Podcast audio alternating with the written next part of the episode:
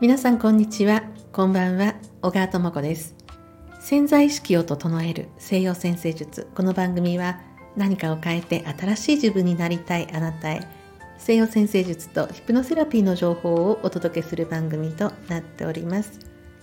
さて今週末ですね。10月の29日日曜日。ちょっと早起きをするとあの満月を見ることができます。満月は朝の5時24分ということでこの時最大のこう満月になるわけなんですけれどもこの日は月食なんですね。だいたい朝の4時半頃からかけ始めるのを、まあ、日本でも見ることができるということであの観測される方なんかもねいらっしゃるんじゃないかと思うんですけれども。で、まあ、月食というのはあの西洋先生術的にはこの日のホロスコープの影響というのは、まあ、大体半年ぐらい続きますよというようなねそういう意味合いを持っていますので今日はちょっとこの満月のホロスコープの意味というのを見ていきたいと思うんですけれどもかなりあのはっきりとあの特徴が出ているんですね今回の満月。で月はお牛座にあります。そして太陽は向かい側ですね満月ですのでさそり座にあります。お牛座さそり座というこの軸のテーマは所有するというところにあるんですね。で所有するというのは物を持っているということもありますしあの価値観を持っているとかあとその自分の持っている感情とかそういうことになってくるんですがで今回のホロスコープはあの水の要素と土の要素がメインなんですね。水というのは感情土というのはあの物質ですとか形作ることということになりましてその感情を伴って物質あるいは組織そういう形あるものが、まあ、今回ね冥王星があの破壊と再生の冥王星が日本のホロスコープでは一番真下にありますのでこれをこう一つ何かを終わらせたりとかあるいは、まあ、終わるということは始まりですのでそういうテーマがものすごく強いんですね。でもう一つですねこれ何重にもこのホロスコープ意味があるんですけれどもこのお牛座とさそり座のテーマっていうのは、まあ、月の濃度というのがありましてドラゴンヘッドとドラゴンテイルの軸なんですけれどもこれがあの今年の7月以前は過去1年半ぐらい大牛座とさそり座にあったんでそのテーマがもう一回来てるってことなんですね。ですからその感情を伴って形あるものまああの多分ね去年あたりまでは断捨離とかね物の整理とかあとその感情的なこう整理っていうんですからねあのそういうことをされてきた方が去年一昨年あたり結構いたんじゃないかと思うんですけれども最終的にそのテーマが来てるんですね。で今回その月と太陽があるホロスコープのハウスですねこれもあの1ハウスと7ハウスっていうこれはね現在の濃度軸のハウスなんですね。現在は濃度軸がお羊座天秤座にありましてこのテーマは私とあなたってことなんですけれども人間関係の軸なんですけれどもそこにあの人間関係の軸に去年までの濃度軸であった大志サソリがあのハウスがねこう1ハウス7ハウスで入ってきているのでこの人間関係を整える私とあなたの関係性そしてそこに感情や物質物がこう絡んできて真下に冥王星がいるっていうね。ですから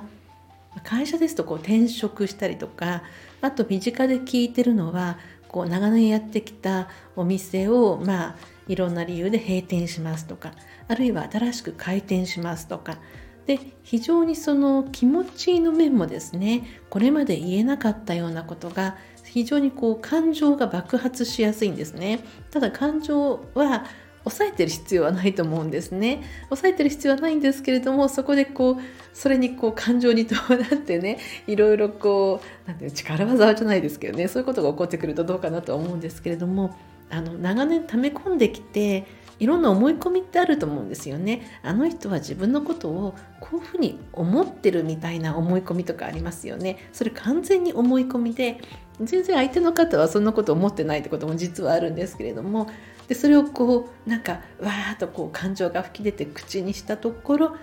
いや全然それそんなことなかったえ？長年のこの気持ちの塊みたいのがシューッと溶けていやこの気持ちチューブラリンどこ持ってったらいいの？みたいなね。そういう再構築みたいなことが起こりやすくなってきたりとか本当にそういうこう渦中にいるんですが、まあ、じっくりあの大牛座とさそり座っていうのは不動級ですのでこうじっくりとね取り組む感じなので本当にそのなんかこう思い込んでいたことを最終的に相手に伝えてみたら意外といい方向に行っちゃったとかねそういうことも起こってくるんですね。で今回この満月の太陽と月の、えっと、星がねこう真向かいにあるんですがその調停する場所には魚座の土星がいるんですね。でこの魚座の土星っていうのは本当にあのー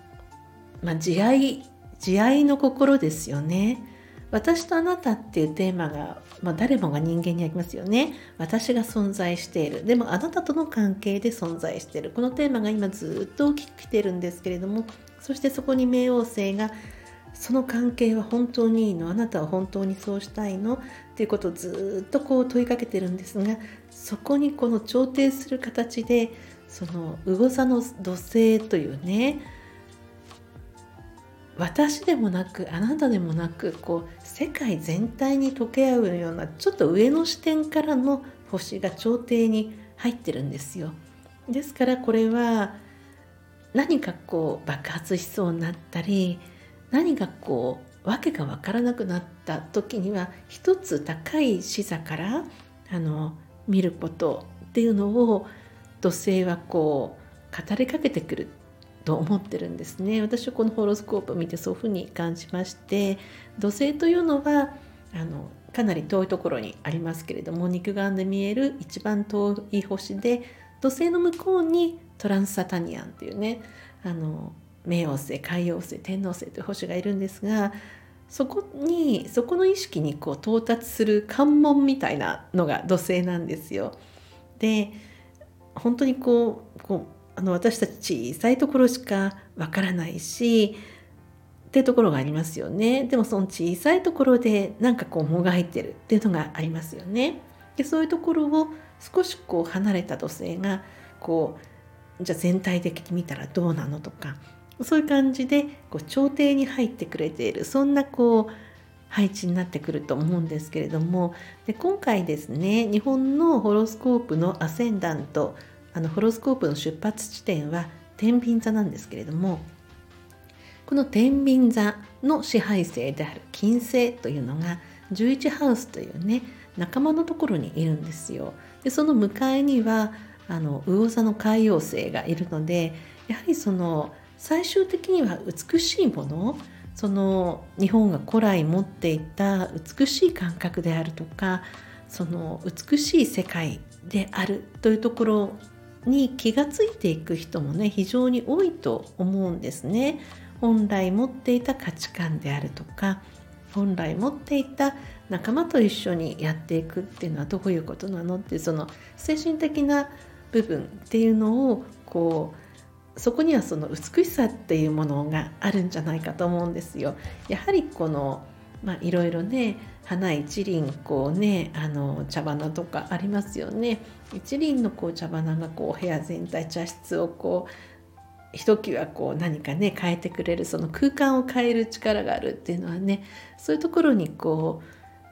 美しさを見いだしたりとか癒される心とか季節を感じたりとかそういうところの文化をずっと日本人育んできたのでなんとなくそういうところにねまたスポットライトがあったりいろんな葛藤を超えながらも土星や冥王星がそういうことをあの少し高い視座からねこう見ることを教えてくれたりそういう中でこうホッとするようなところこれからのあの時代のキーワードってほっとするだと思うんですよ。なんかもうずっと追い込まれてきた人生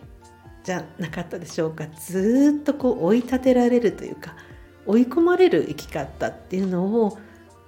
まあ、いろんな環境この社会のシステムからねあの、まあ、させられてきたようなところがある中でこれからのキーワードってほっとするとかこう自分なりの豊かさとかねそういうところがすごく求められる時代になってくる中で今回の月食はその辺りのこともねあのすごくこの金星と海洋星が投げかけてくれてるようなそんな気がします。はい、で聞いてくださってありがとうございます。お相手は星読みの小川智子でした。また次の配信でお会いいたしましょう。